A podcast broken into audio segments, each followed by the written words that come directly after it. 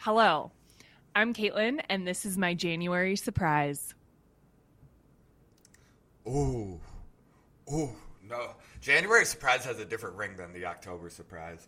And I'm Oh, Zach. spoiler And I'm back, ready to attack, ready to Okay.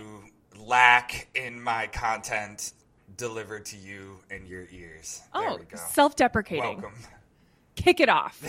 that's, that's, that's how we gotta go. Uh, welcome to Manipulating the Masses, Season 3. Don't give yourselves to brutes, men who despise you, enslave you, who regiment your lives, tell you what to do, what to think, or what to feel, who drill you, diet you, treat you like cattle, use you as cannon fodder.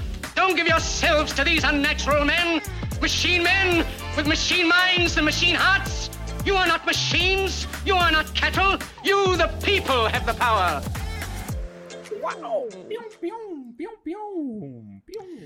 All right, we're All back, right. season three. It's been a minute. Um, Zach and I had to take care of the company for a little bit. As you know, we do run a marketing agency on the side. It's our side hobby. Podcasting is our number one. Um, so we're back with season three, and uh, I asked Zach why he decided to call this season three, and he told me that every ten episodes is a season. So I needed to relay that to my audience because not even I knew that. So season 3 Mhm. Zach, what are we going to be talking about on season three? Oh, Kaitlin, yeah, and it, I went Game of Thrones style. Game of Thrones had ten episodes every season, so I'm following the Game of Thrones model just to clarify. But also, um, so we we've been talking a lot about what we want to do this new season, and you know, post midterm elections, uh, ramping up. Uh, many, uh, well, one candidate has already declared for the 2024 election. Um, and so we thought it'd be a great opportunity for us to take our marketing know how and our marketing ideas and translate that to the audience to give you guys the tools to understand when candidates on both sides, this is a very centralized approach to it, but candidates on both sides are going to try to manipulate you, uh, ramping up to the 2024 election.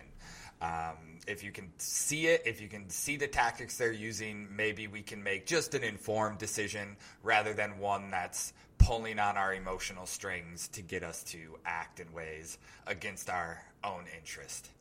And we're going to be diplomatic throughout this season and represent both the Republican side and the Democratic side equally.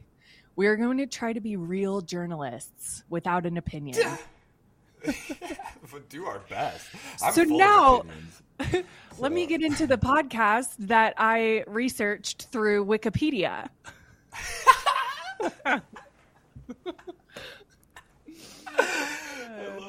um okay well great i think that's all we need to say about season three right Yeah. Anything yeah, else? let's get in. Let's no, get let's into get it. into it. Let's Cool. get into it.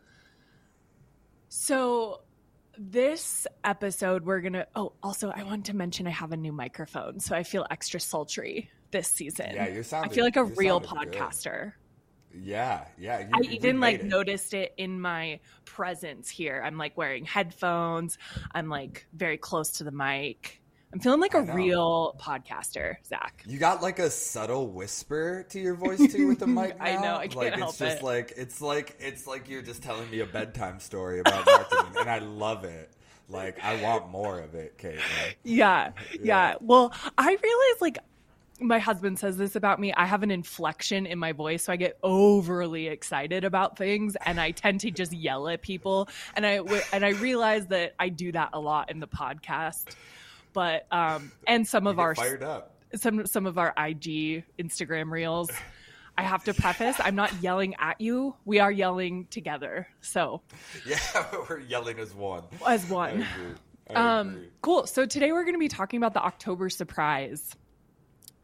Um, in short, the October surprise is a political news story that comes onto the scene shortly before election day, and its primary purpose is to sway votes. Um, whether this is by accident or whether this is purposely planted is something that we will get into. Um, Zach has been doing a lot of research on kind of the um, psychological effects of campaigning. So I want to ask you to just kind of jump in where you see fit when I go through the history of all the October surprises that we've seen in the past. Oh, you got it. Not that I'm you needed permission to do that. You were going to do that anyways, but now I'm like granting it to you. No, I love it, and I'm excited because I know. I mean, there was a big October surprise in 2016, right? And then, but I don't know the other ones, so I'm excited from what you got on all of these October surprises. Okay, cool. Um, so the October surprise was coined by William Casey when he served as campaign manager of Ronald Reagan's 1980 presidential campaign. Um, fun fact Casey did go on to become the director of the CIA under Reagan. That has nothing to do with what I previously said, but just fun fact. Um, Well, he, he- went from campaign manager to director of the CIA. Man, talk about it. networking. networking. That's what you get when you meet powerful people. Uh, even though he was the first to coin it, there are plenty of examples of this October surprise dating back to 1840. Whoa. I know. I know. Can you even imagine the scandals in the 1800s? Like what what do you think they would be about? Cuz now they're so insane. In the 1840s it would be like he stole a jug of milk from the local farmer.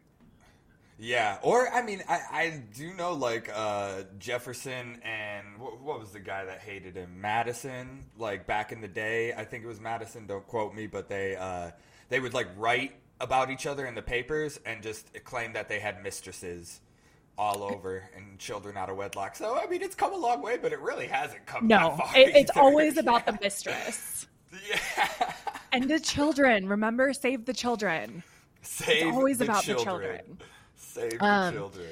So let's get into it. We're, I'm going to take you down uh, every single October surprise in existence. I'm so excited. I know I love a scandal, and usually it's a celebrity scandal. Um, so now this is why I'm into politics because there is just as many scandals. So shortly before the 1840 presidential election, federal prosecutors announced plans to charge the top Whig Party officials. Pause there. Do we know what the Whig Yeah. Party is? You probably yeah, wig do. with an H. Yeah, Yeah, yeah, the with an H. Party. Uh huh. Um, the Whig. Whig. Whig. Um, Whig. I had for I've heard the Whig Party, but I uh, obviously have forgotten about them. They were dissolved, um, but Yeah. they kind of eventually kind of became the Republican Party. So that's that. I figured people should know that. Um, so they charged uh, federal prosecutors charged the top Whig Party officials with the most stupendous and atrocious fraud uh, because they claimed that they were paying Pennsylvanian sorry, paying Pennsylvanians to cross state lines and vote for Whig candidates in New York during the 38 elections. Isn't that funny? How are Republicans always at the center of voter fraud? Yeah, I was. I'm like flabbergasted. Like I didn't know that, but how how it just history repeats itself. History you know? repeats Like, itself. Well, yes, it does. uh, There's a great there's a great Mark Twain quote that I love that says, um, "History doesn't repeat itself, but it often rhymes." And I think that's so clever. And this is an example of that, right? Like they're like literally they were saying they paid people to cross the border. Now they're saying that they bus people like into s- different cities to vote and across state lines. Like it doesn't really or the mail-in ballots. People are dropping multiple mail-in ballots, which Mm-hmm. okay. Interesting. Um, So, uh, moving on. In the year 1836, a news story came out that the James K. Polk, who was the 11th president, had his slaves branded. A That's lot of new these one. stories are going to kind of be like a one-liner, very much, very like this. no, 'Cause I there's not a, yeah. there's not a lot of uh, grounds to these. These are just known as the year's October surprise. Yeah, Um, but I, I will pause you there because like that's the tactic, right? We'll get into that, but there isn't a lot of meat to these allegations. It's Yeah. just the timing of these allegations that are important. Yep. Interesting. Uh, moving into 1880, shortly before those 1880 presidential elections, a forged letter was published, purportedly written by James A. Garfield, voicing support for Chinese immigration to the United States. At the time, most white Americans opposed Chinese immigration. All right. Yikes. In the week leading up to the 1884 presidential election, Republican nominee James Blaine attended a meeting in which Presbyterian preacher claimed that the Democrats were the party of the rum, Romanism, and rebellion. And Romanism, I guess, is just a slang for Ro- Catholic Romans, which, Oh, okay. yeah, exactly, in my know. feelings Yeah, too. I don't know. Um, Uh-huh. Rum, Romanism, and rebellion. yeah, sounds like a party to me. Yeah, I was like, that that that's a great tagline. I feel like it's a good Um. Then we're getting into the 1888 US presidential election. The Republicans published a letter um, by Lionel Sackville West, who was the British ambassador. The letter suggested that Democratic presidential candidate Grover Cleveland was preferred as president from the British point of view. So that actually caused all the Irish American voters to vote against him uh, and, Oh. and push them into the Republican fold. And actually, Ooh. Cleveland lost the presidency this year or that year. Oh, interesting. Yes. interesting. Okay, so now we're getting in the 1920s. Finally, we can recognize some people. Um, so 1920 presidential election, rumors circulated that Warren G. Harding was of African American descent, and Harding's campaign feared that, and Harding's campaign feared that the rumor would affect his popularity amongst white Southerners. So his campaign made it a point to prove Harding's whiteness.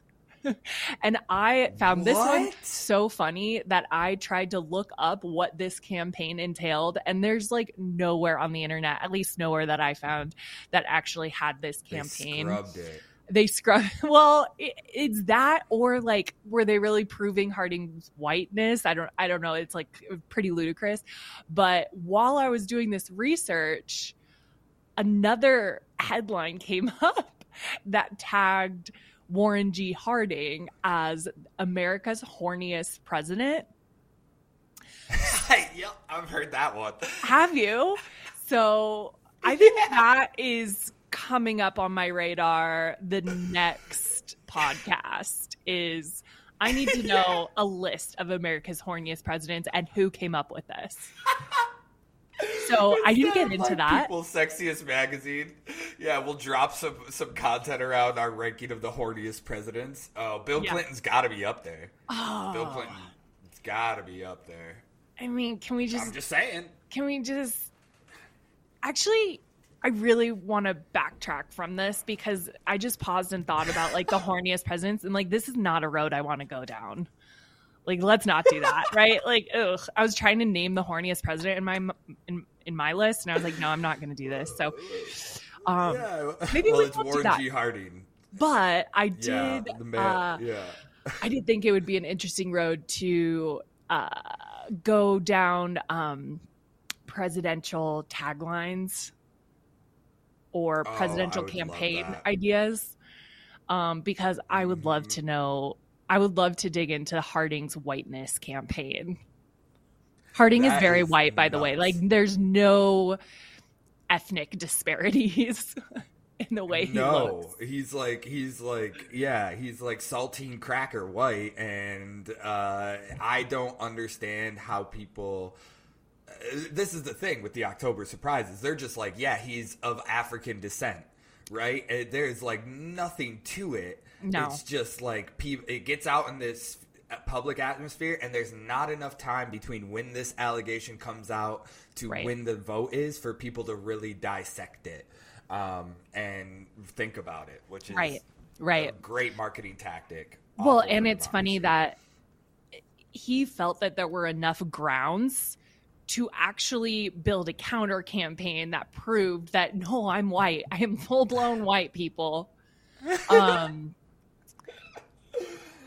that's the insanity of politics. Man. So less than a month. Uh, okay, so moving on. We talked about 1920. Now we're going to talk about 1940. Less than a month before the 1940 presidential election, President Roosevelt's press secretary kneed a black officer in the groin outside of Madison Square Garden. That was that October surprise. Um, the Suez Suez uh, crisis and Hungarian Revolution have both been, been described as October surprises during the 1956 presidential election. Mm. On October 7th, 1964, mm. just under a month before the presidential elections, one of President Johnson's top aides, Walter Jenkins, was arrested for disorderly conduct with another man at the Washington, D.C. Oh. YMCA, a place described as a gathering place of homosexuals. Oh my god! How the dare he. YMCA. I- you know, now the Village People song starts to make a lot of sense to me. If it was a The YMCA is just Americans' version of a Turkish Turkish bathhouse. Maybe is how in the '60s they saw it. Is a bathhouse. YMCA equals bathhouse. Um, with a recreational area included. Turkish yeah, yeah, yeah, with a basketball court. yeah. On October 26th, 1972, 12 days before the election on November 7th, the United States chief negotiator and presidential national security advisor Henry Kissinger, which we have brought him up before in our podcast. Do you remember? hmm Um, we were talking about it, it wasn't the Vietnam War, was it? No.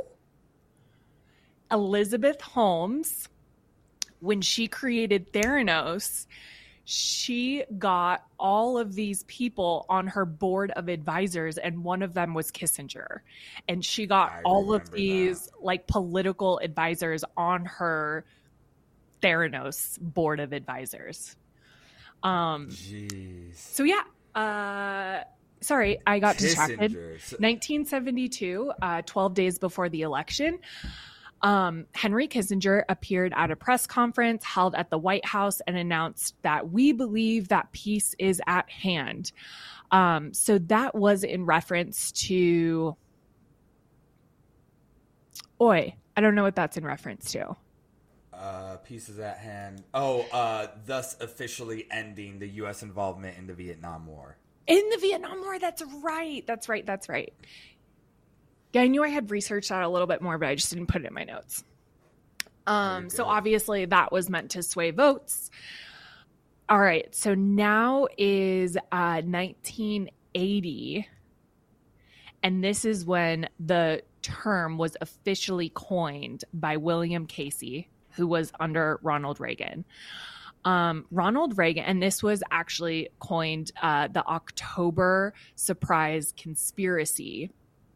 Um, Ronald Reagan feared that a last minute deal to release American hostages held in Iran might earn current President Jimmy Carter enough votes to win re election. Um, so William Casey started going to the press and started warning of this quote October surprise, and Carter using this news uh, to his advantage, and then the voters would look at the event as a polit. Oh, sorry, um, to using this news to his advantage and saying, "Hey, look what I did! I released the uh, American hostages in Iran." Um, and so William Casey's point by going to the news was to tell voters or was to point this out to voters so they would then look at the event as a political ploy ploy by the Carter campaign to win the election. So just kind of giving the information back to the voters and letting them decide. Um Yeah, that's some 3D chess marketing right there. Being like, I know this good news is coming. I'm going Yes. to shift the narrative prior to it and taking the like. That's some totally. that's 3D chess marketing. So then it gets even more involved. Um, David Rockefeller was the chairman of Chase Bank. Um, and quote collaborated closely with the Reagan campaign to spread rumors about a possible payoff to win the release of the Iranian or uh, American hostages. So we were going to pay Iran to release the hostages right before the election. Um, so then Yeah.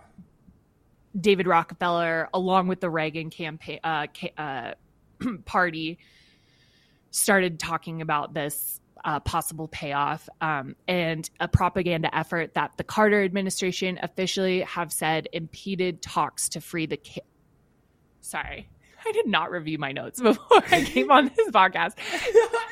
It's 8 a.m. your time. It's It is okay. 8 a.m. It's Okay, okay, okay. Let me just let me just parse together some of my notes and create a story out of it. Okay. Okay, okay. Rockefeller was the chairman of Chase Bank who collaborated closely with the Reagan campaign and spread rumors about a possible payoff to win the release of the hostages. Um, this was a propaganda effort that the Carter administration officials have actually said impeded talks to free the captives. So they said it backwards. Mm-hmm. An article in the. Washington Post in the fall of 1980 about a possible October surprise um, alleged alleged that the Carter administration was preparing a major military operation in Iran for rescuing U.S. hostages in order to help him get reelected. So that was an article that got uh, Oh. pushed out in Washington Post. Um, and then following that, subsequent allegations surfaced against Reagan, alleging that his team had actively impeded the hostage release. A declassified CIA CIA memo from 1980 included that um, I can't pronounce this name. Ayatollah Khomeini and other Iranian hardliners Yeah, Ayatollah Khomeini. Ayatollah Ayatollah Khamenei were determined to exploit the hostage issue to bring about President Carter's defeat in the November election. I just said a lot and I said it very sporadically. Do you want to repeat what I just said? Did you understand what so I said? essentially, yeah. So essentially, the Iran uh, crisis is going on where there's American hostages based on you know the revolution going on there. Um, it's close. It's happening in October, close to Carter's reelection efforts. Re- Reagan came in and they started to lay the groundwork that this was a political move. Then partnered with corporations, i.e., J.D. Rockefeller from Chase, to give some grounds to that they're going to give money to Iran uh, in order to release these hostages, in order to do it before the election, so Jimmy Carter would have some kind of good news to relay right before the election. So it's almost like a battle of the October surprises. Yes. Right? Carter's like trying to push this right before the election to have something to run on, and Reagan's like countering by sending all these allegations. Right? Um, Which ultimately, it- it- to your he- point, he defeated Carter in the November Yep, elections. And Carter lost. Yeah, so I mean, but it, it goes to your point where a lot of these are very convoluted issues. It goes to your point, like it's even hard to describe this stuff, but they put it right at the end because it tugs on your psychological feelings. You feel a certain way about it, but even though you don't fully understand it, and that will sway your vote, right? I love that you pointed that out because we're going to be talking about fast and slow thinking and how campaigns like pull at that psychologically. Um, and this is a great example because they'll release this news that people don't fully understand, but you're the, but the opponent will just say, "Yeah, the email fraud of 2016, release the emails," and everyone's like, "Yeah, release the emails," and you're like. What fucking emails? Why are we so upset about these emails? Mm-hmm. but all I of a sudden agree. they're yeah um It's, Great like, call. yeah, then you, they just play off that, right? Yes. Mm-hmm. okay let me let me collect my thoughts read my notes before i say the next section good god You're, you're getting excited about politics, Kaitlin. I'm excited for you. I'm excited for you.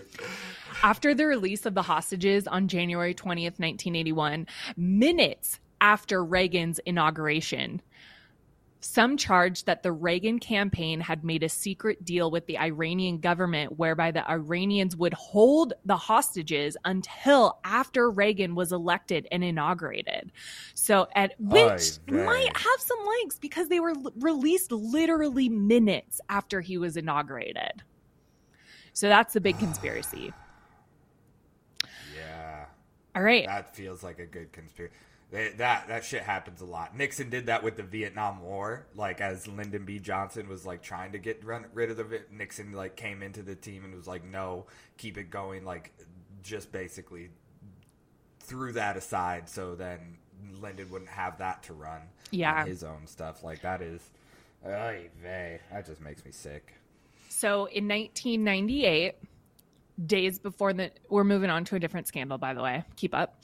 Yep, um, yep. 1998, days before the November 7th election, Thomas Connolly of Scarborough, Maine, a prominent defense attorney,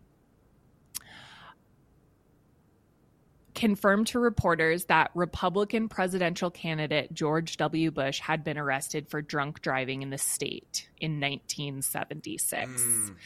Bush confirmed the report in a press conference moment at, moments after it was revealed.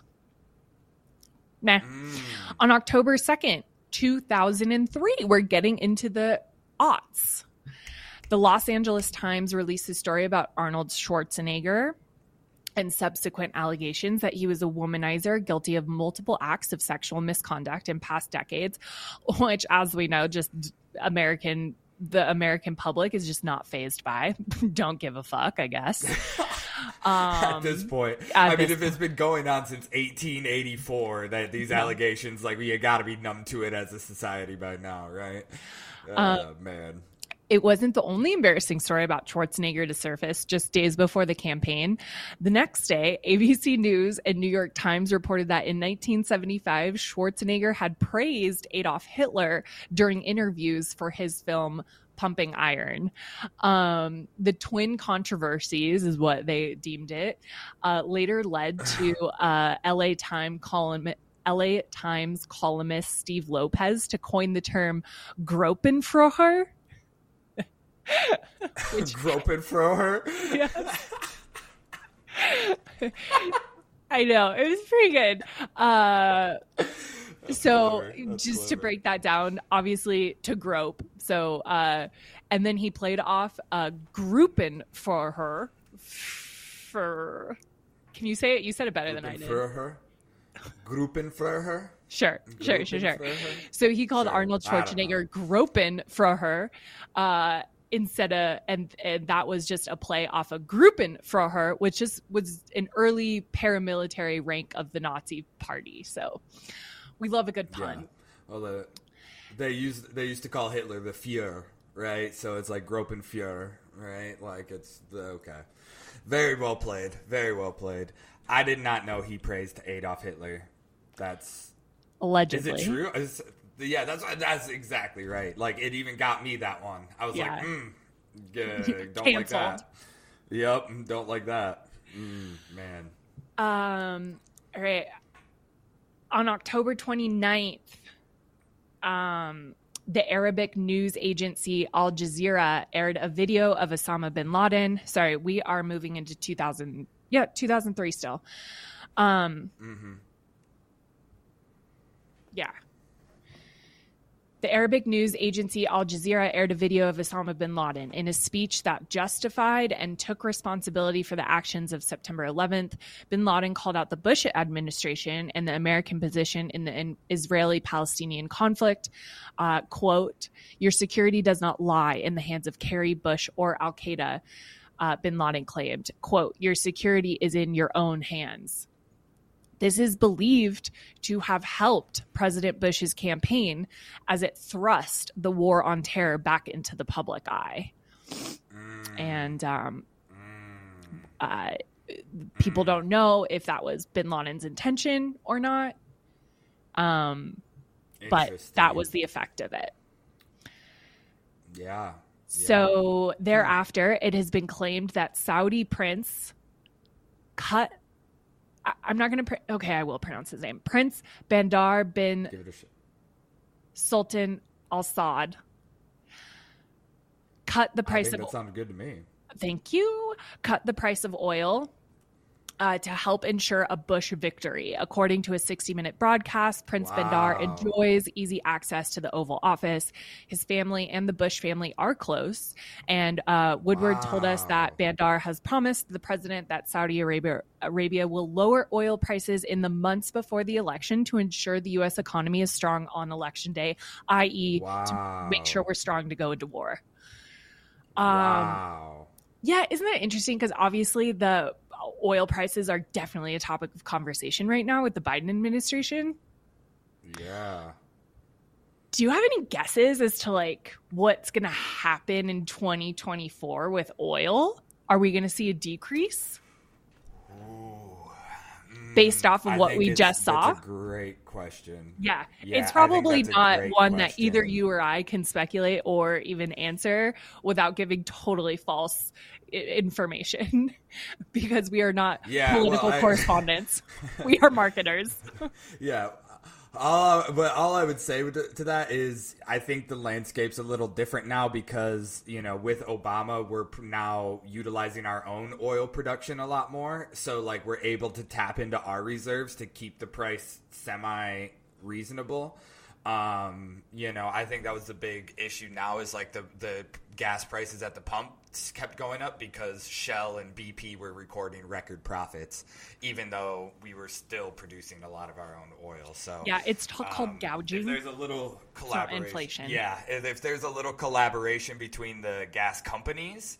Uh, there's not much we can do about that. So, Mm-hmm. uh, but it does like the price at the pump seems to be an indicator for a lot of people decision making in their election, right? Like, who's the politician? I'm taking the price at the pump as a like key component to that. Which You said it. fascinating. Isn't that fascinating? You, yes, that is exactly right. Why are gas prices the one thing that just the general American population gets so up in arms about, and both Democrats and Republicans can come together and fight gas prices? Like, why is that the one thing that we choose to hang all of our opinions on?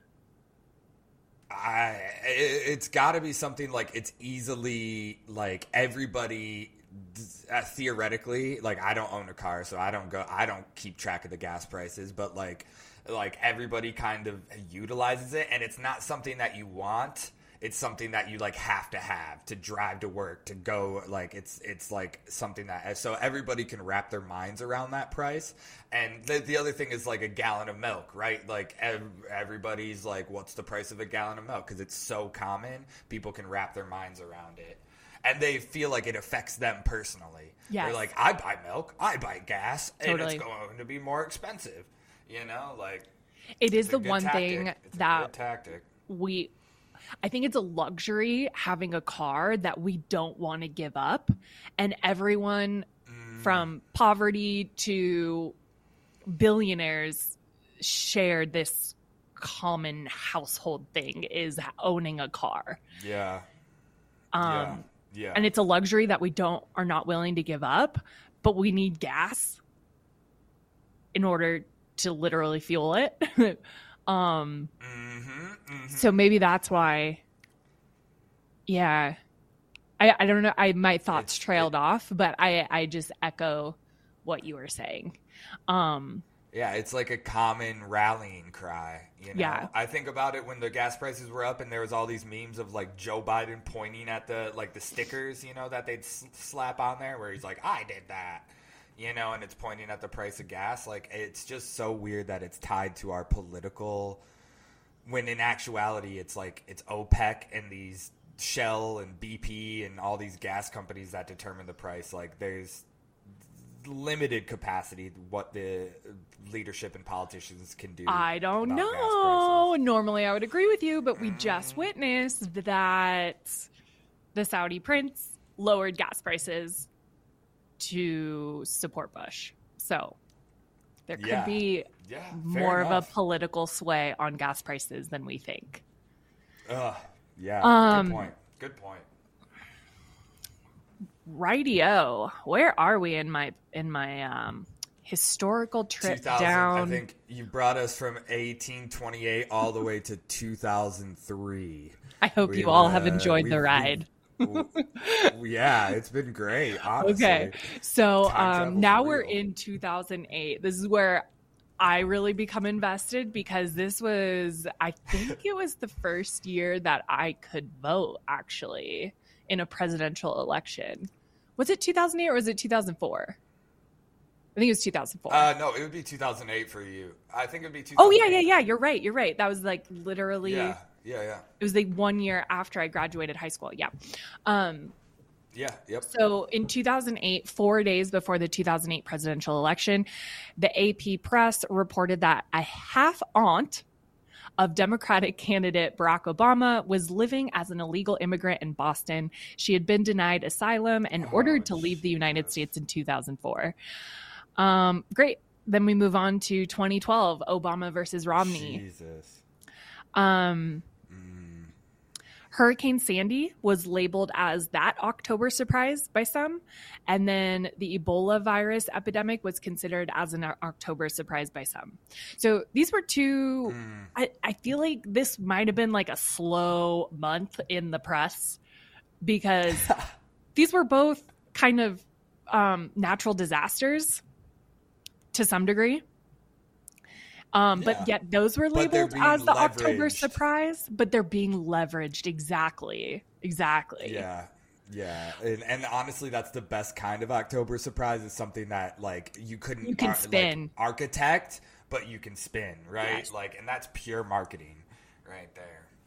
Um. All right. On October seventh, uh, eh, and now we're getting into the 2016 elections, right? The best, Right, the best October yeah. surprises. Oh, Uh, on October 7th, a recording from 2005 was released in which Republican Party nominee Donald Trump, using explicit language, claimed. I'm not even going to say all of this. We know we know what this tape was about, right? We it's like when you're a star, Billy they let Bush. you do it. You can do anything you want to women, yada yada yada. Um, Yup. And then so several politicians from both major parties expressed their disapproval over these remarks. Trump, who had been accused of sexism on several occasions before, later apologized for these remarks, which I do not remember him ever apologizing. And he said Ah. that they don't reflect who I am, which I feel like those words were not said by Trump. Yeah. do you remember uh, him it was- apologizing? Yeah, he went on Fox News to do it. So my it was it was the classic gambit at the beginning of Trump's like reign where like there was two Trumps, right? One where he was going off the cuff and just like talking uh, naturally, and the other one where he would just sit and read what somebody else had written for him and just like do it with no like clearly not meaning it, just like saying the words out loud. And that was one of those times where it was like clearly somebody had written this apology for him and he just sat there with no energy and just read it because he was supposed to do it. Gotcha. We're supposed to be centrist on this, but it's hard for me to feel centrist about that moment in uh, our political history. I just thought of another uh, Obama October surprise. I don't know if this was October, so maybe this is why I didn't find it in my research. But do you remember the Obama scandal? Do you know which one I'm thinking of that was With- not previously mentioned? The one with his pastor? Yeah. Like, oh it- no, I thought you were going to say passport. Uh, his birth certificate.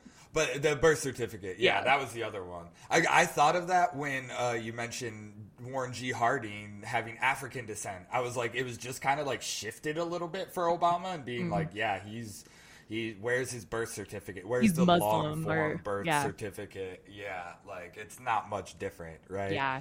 Um, Um, maybe they didn't include yeah. that because it wasn't in October. It was just, you know, maybe a June surprise. Yeah, just a relentless surprise. Um, Um, crazy. So back to Trump, uh, the remarks led to many Republicans withdrawing their endorsement from Trump. Many others who had not previously endorsed him asked him to step aside as the Republican nominee. The same day, Zach, the same day.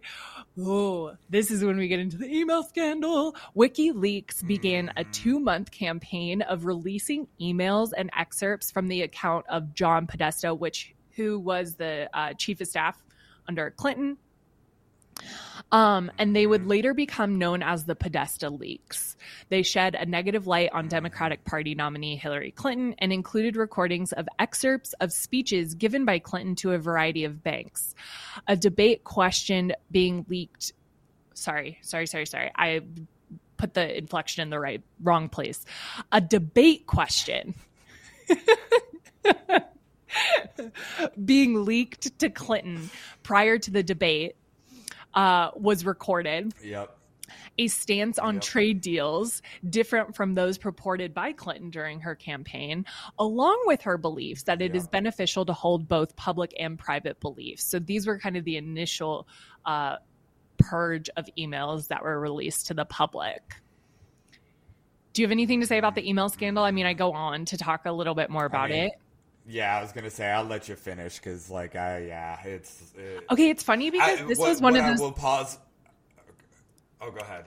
I was going to say it's funny because this is one of those scenarios where this uh, was truly an October surprise right before the election. And I was like, actually, what is the big deal about these emails? Like, cool, she had a private email address. What the fuck? Like, what is, act like, had no clue what it was about. And everyone was like, release the emails. And nobody actually knew what Yeah. we were asking to release.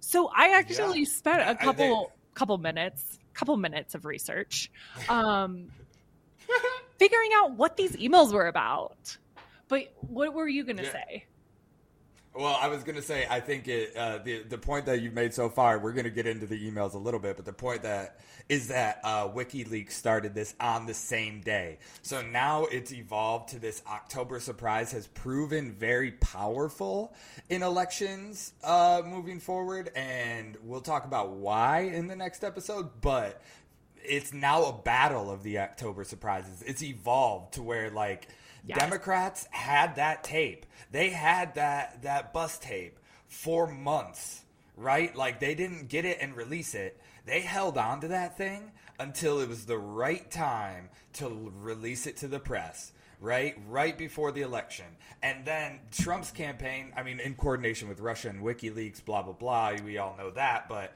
um, can i just pause and say that was also the same day Yeah. So now it's like it's like the those sex two scandal things, like they both email scandal and trump is colluding with the russians to sway our vote on social media. It's same day. Like what are we supposed to do with all that information? It's too much.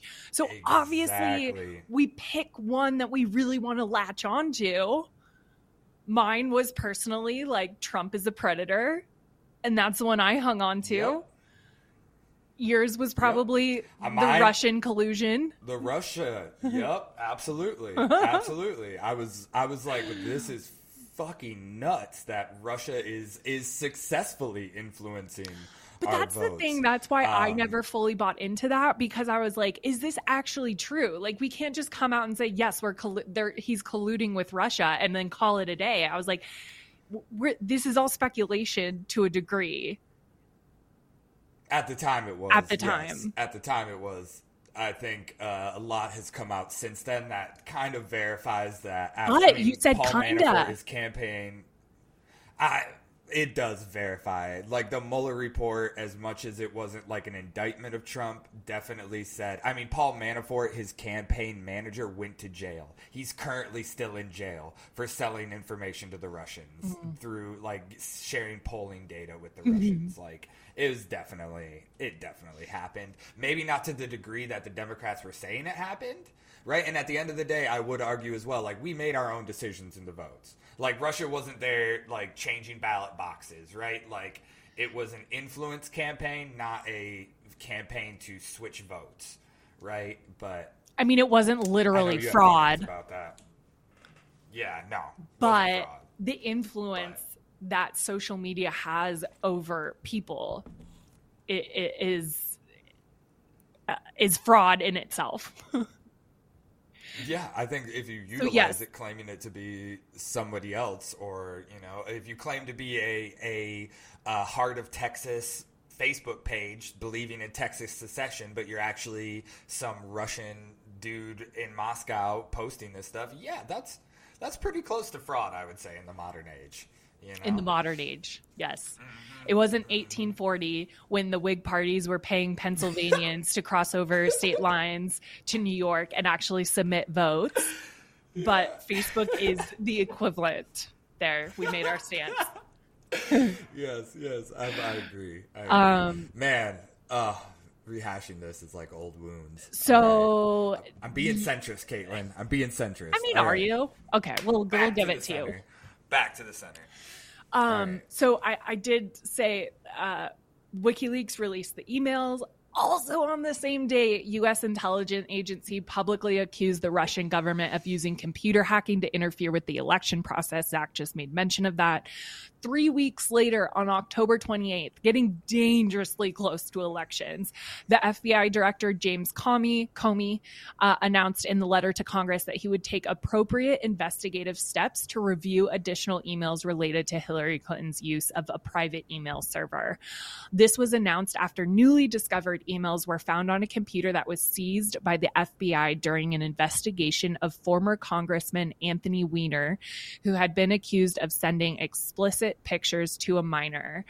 Um, I've heard that name Anthony Weiner before, but I actually didn't dig too much into this at the time. I dug into it now. Do you know about Anthony Weiner? Did you? Oh yeah. Did you find his uh, username? Did you? Did you? No, I didn't spend that much time. My that's God, what is it? Part of this whole Wieners uh, for wieners? Carlos Danger. No, Carlos Danger was his username. Carlos Danger? Carlos Danger. Boom. Sending sending dick pics to across Facebook and email. Like my God, man. Did he think he was hiding from something, or was he like very aware that everybody knew this was him?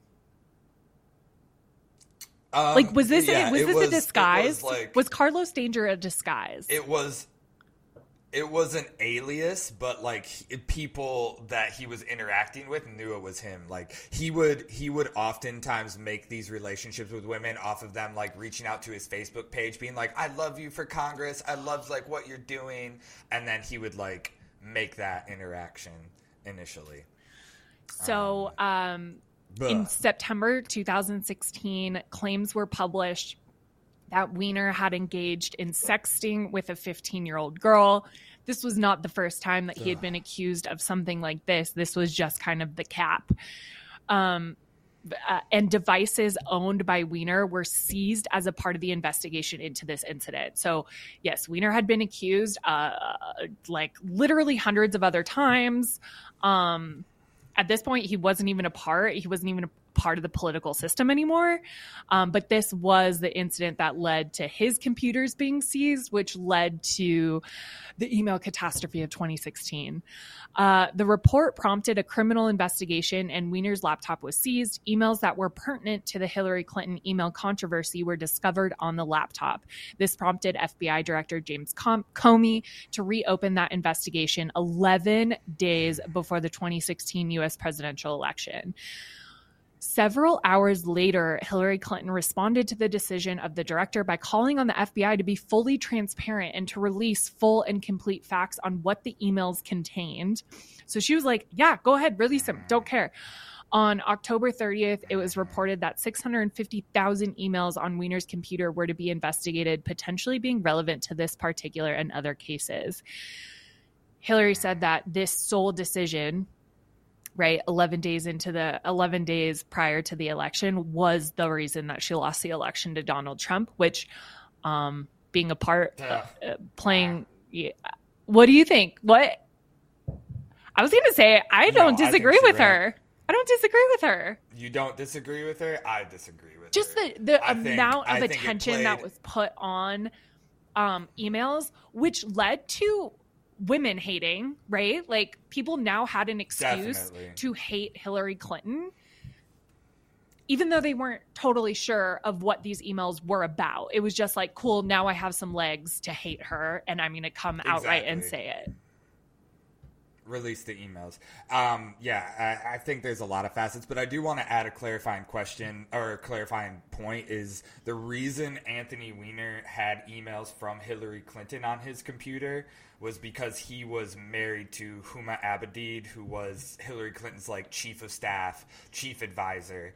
Um, so it's like he, it was one degree of separation between him and Hillary. So that's why he had a bunch of Hillary's emails because he was emailing with Huma Abedin, all his wife, all mm-hmm. the time, right? Mm-hmm. mm-hmm. Um, so thanks for yeah. I think I think it had I think I think it had a major play in 2016. I think yes, it was an easy rallying cry for women hating, saying release the emails. Most of those people could not tell you what the fuck a server is and what it does, but they were like, she's got a private email server. Yeah, yeah, like yeah. That, so let me let me get in dissect, right? let me get into that let me get into this private server so clinton and her circle of friends so this is kind of just like a, a side note to everybody who didn't fully wasn't fully involved in the email scandal of 2016, but uh, it started because Clinton and her circle of friends and colleagues communicated via Blackberry phones. The email account used on Clinton's Blackberry was then hosted on a private server in the basement of her home in New York. I do want to say that this her using a private email is not rare. Like a lot of politicians actually do this. Not really a lot of politicians host a private server in her home um the article that I read, like, I don't know if they were trying to portray Clinton as kind of like a didn't really know what she was doing with technology. Like that was literally how she was mm. framed was, hey, I don't yeah. want to be a part of the dot .state.gov email system because it's so much easier to just be hosted on my own. Um, and I don't want to use computers. I want to use Blackberries um, because it's just easier for me. Like that is how she was framed in this article that I was reading. And I don't know if that is true, but to me, I was kind of like, oh, she was just a ditz. Let her go.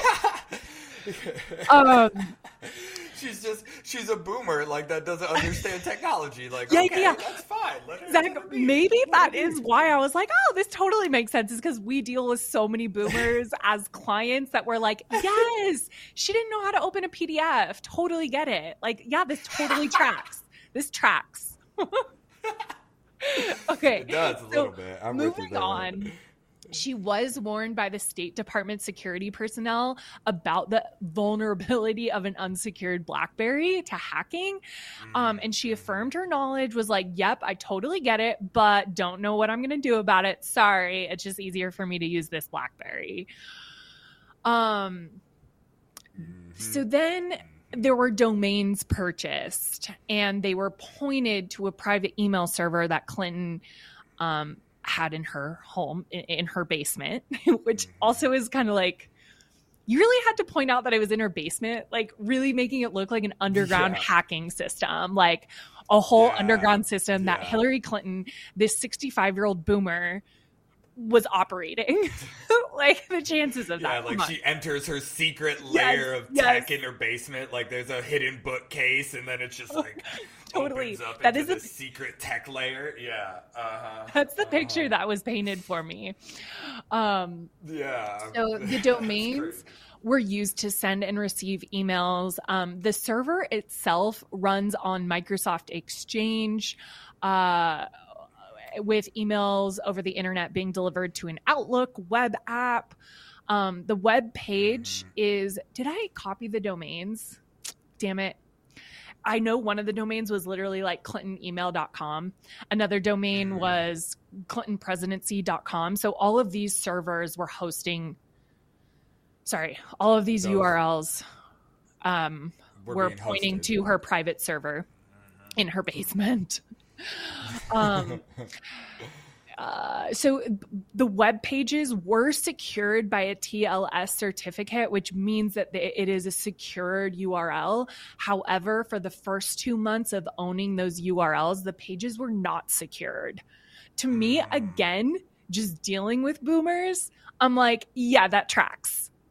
like yeah. it's 2009. Yeah. You buy a URL from GoDaddy.com and you're off to the races. Um, so anyways that's kind of my like little background i didn't want to get too into the email de- debacle but i did want people to know like Oh, where we'll this all came from was because of she had a private server uh, and was not using a dot state dot, dot state dot gov email address Yeah. Oh, I Yep. also wanted to point out so it also came through the press that she deleted 30,000 emails. Well, in this article that I was reading, actually, those 30,000 emails that were deleted. Okay, let me try to articulate this. I think it was her chief it's of hard. I think it was her chief of staff who originally reached out to their host, the server's host, and was like, Yeah. hey, we don't need, basically, you have to pay for storage. Mhm. And the chief of staff was like, hey, we actually were tapped out on storage. We don't need this much. Can you delete everything from whatever? Like, she gave a certain date Mhm. and they were supposed this was months before the email conspiracy came to the public months and she was like can you delete this well allegedly the server the host provider did not delete them until it came into the public's eye and then they were deleted so it looked like oh my god hillary clinton had 30,000 emails deleted Yep. Yep. okay i'm out of breath Yep. Yeah, take a breath because I think um, uh, to bring it back, it is, it is, this is, I think, again, you've proven the point that this is a very nuanced, convoluted issue.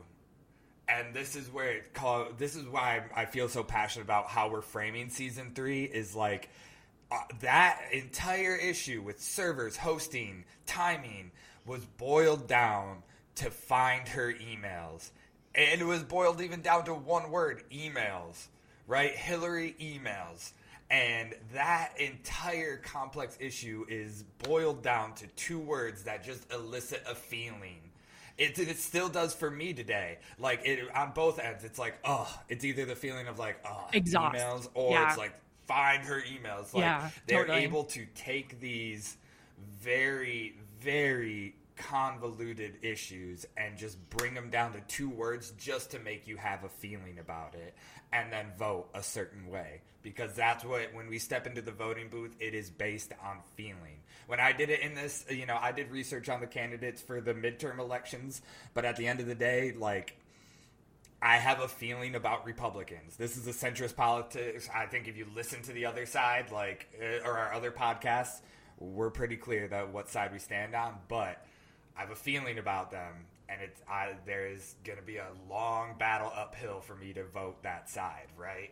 Um, and that's what it comes down to: is one person in a booth and their feelings. I have a couple Right. other October surprises before I want to get into the midterm that we just went through. Um, So, putting Hillary aside, in 2018, the October surprise um, from Trump was a caravan of migrants from Central America. Um, Oh, yeah. Jesus. And he tweeted information about the caravan and uh, later released a Republican television advertisement uh, that was widely criticized as completely racist. Um, and it was actually taken down by all these major news outlets, even Fox. Um, and it was basically meant to stoke fear, right? Like the uh, migrants are taking away our jobs, our jobs, people. Um, in They're crossing the 2020, border. Mhm. 2020 October surprise uh, started off with the New York Times publishing an investigation into then President Trump's taxes, which reported Ah. that the president only paid a mere $750 in taxes, which President Trump, please tell me how you do that. I have been looking for loopholes for the past few years. Uh, the article went on to state that the president was currently over $400 million in debt. And even Forbes then went on to publish an article stating that that wasn't even true. He's more like $1 billion in debt. Um, cool. Moving on, October 14th, the New York Post uh, related to emails found on an external hard drive of a laptop computer. Of a, sorry, I said that weird too. It's like I Uh, didn't yeah. proofread my notes. It's like I came up with this early. 15 minutes before we went live. Yeah, but it, it's It's early, a, it's you almost know? like that, but it's not. Yeah, Um, it seems like it, but no, No. no, definitely not. it's the uh, it's the December surprise on October fourteenth. an art. Oh, so do you know what I'm talking about? By these uh external hard drive, who, who is it? yeah, Hunter Biden. Yeah, yeah. You are more informed than I gave you credit for. Um, oh, thank you. But if you just read that, like how crazy to make a big deal about this emails found on an external hard drive of a laptop. Wow. That's the big scandal? Really, guys? Um Yep. Bit, okay. they, they're they're pulling from that same well. Like it worked in 2016. It- it- you can see how it's tactics. Like you can just say emails, and whoever you're going against, and Trump and the Republican Party were like, run it back. Yeah, We yeah, yeah. Emails Yeah, let's do it again. Biden. But Mm-hmm. a good marketing campaign only works once. So emails will Mm-hmm. be permanently associated with Clinton, and you can't take that away from her. Don't take that away from her, Hunter Biden. Yep. yeah, relax, Hunter. But yeah, no, uh, you're right though, right? Like you can't run it back. You can't run the Like, actually, when I think of the scandal of Hunter Biden, it's drugs. Yeah, yeah, yeah. But it's like it's like that's been out in the open, right? Like he went Emails rehab, have nothing like- to do with the scandal of the Biden. Yeah, um, it did not. Li- it did not have the same res. Like it did not resonate, and it So did good not try. stick. Um, okay, so now we get into midterms uh, of this Ugh, year. Do you can you can you think of a couple of quote October surprises?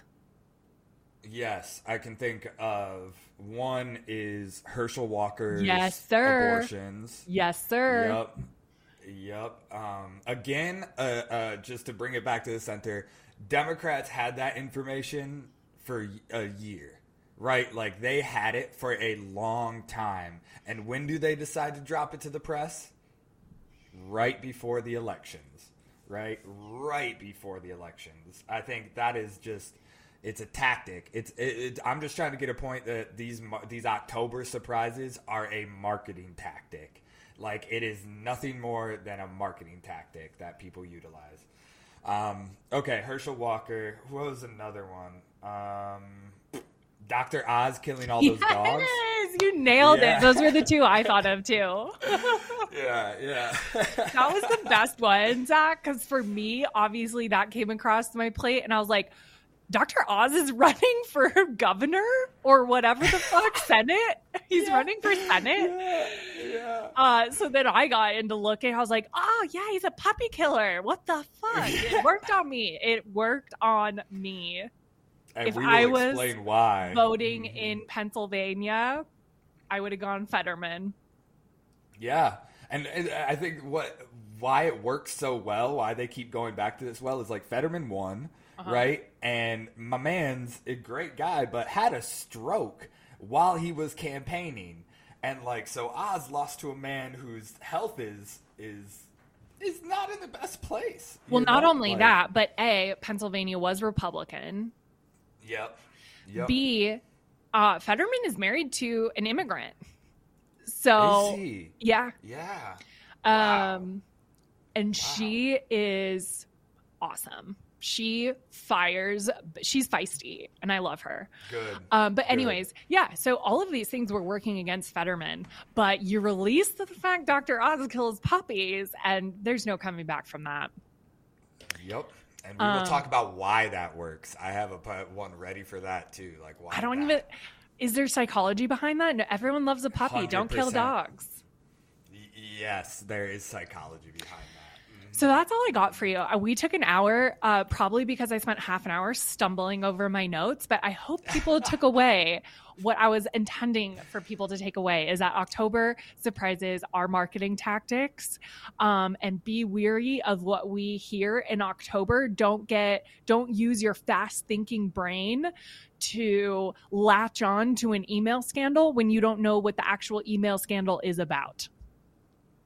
Could not agree more. Could not agree more. Um, and I don't think he stumbled. It'll all come out in the editing.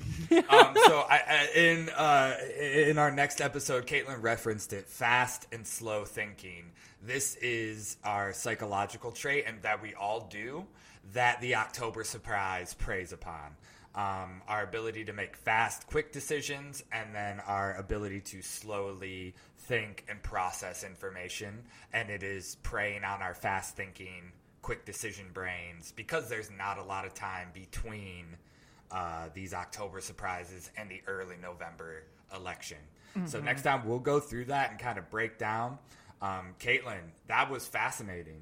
Um, any no any, lingering thoughts. Um, no tune into our Facebook group. We're going to be posting um, any kind of campaign taglines or any behind the scenes uh, advertisements that we find uh, throughout the next couple of episodes. Um, so, yeah, as always, follow us on Facebook at Manipulating the Podcast. Nope, Manipulating the Masses. What is our Facebook group? uh, who cares about Facebook? You know, there's my oh. thing. No manipulating, manipulating the masses podcast. There we go. Um, what I will plug that we're excited about is if you've been listening, if this is your first time, please uh, check out YouTube. Kaitlin and I will be dropping our episodes on YouTube, so you can watch us interact with each other and not just hear Kaitlin's sultry voice in her new microphone. You'll be actually, actually able to see us. Uh, get some ASMR ones in there. We um, might so start an ASMR it... channel to be to be determined.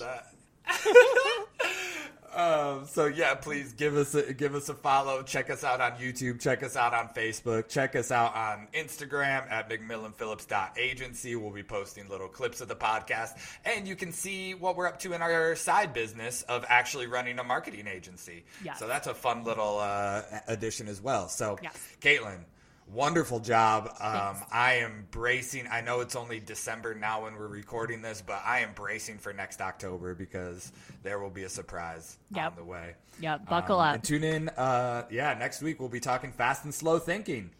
Bye. Bye bye.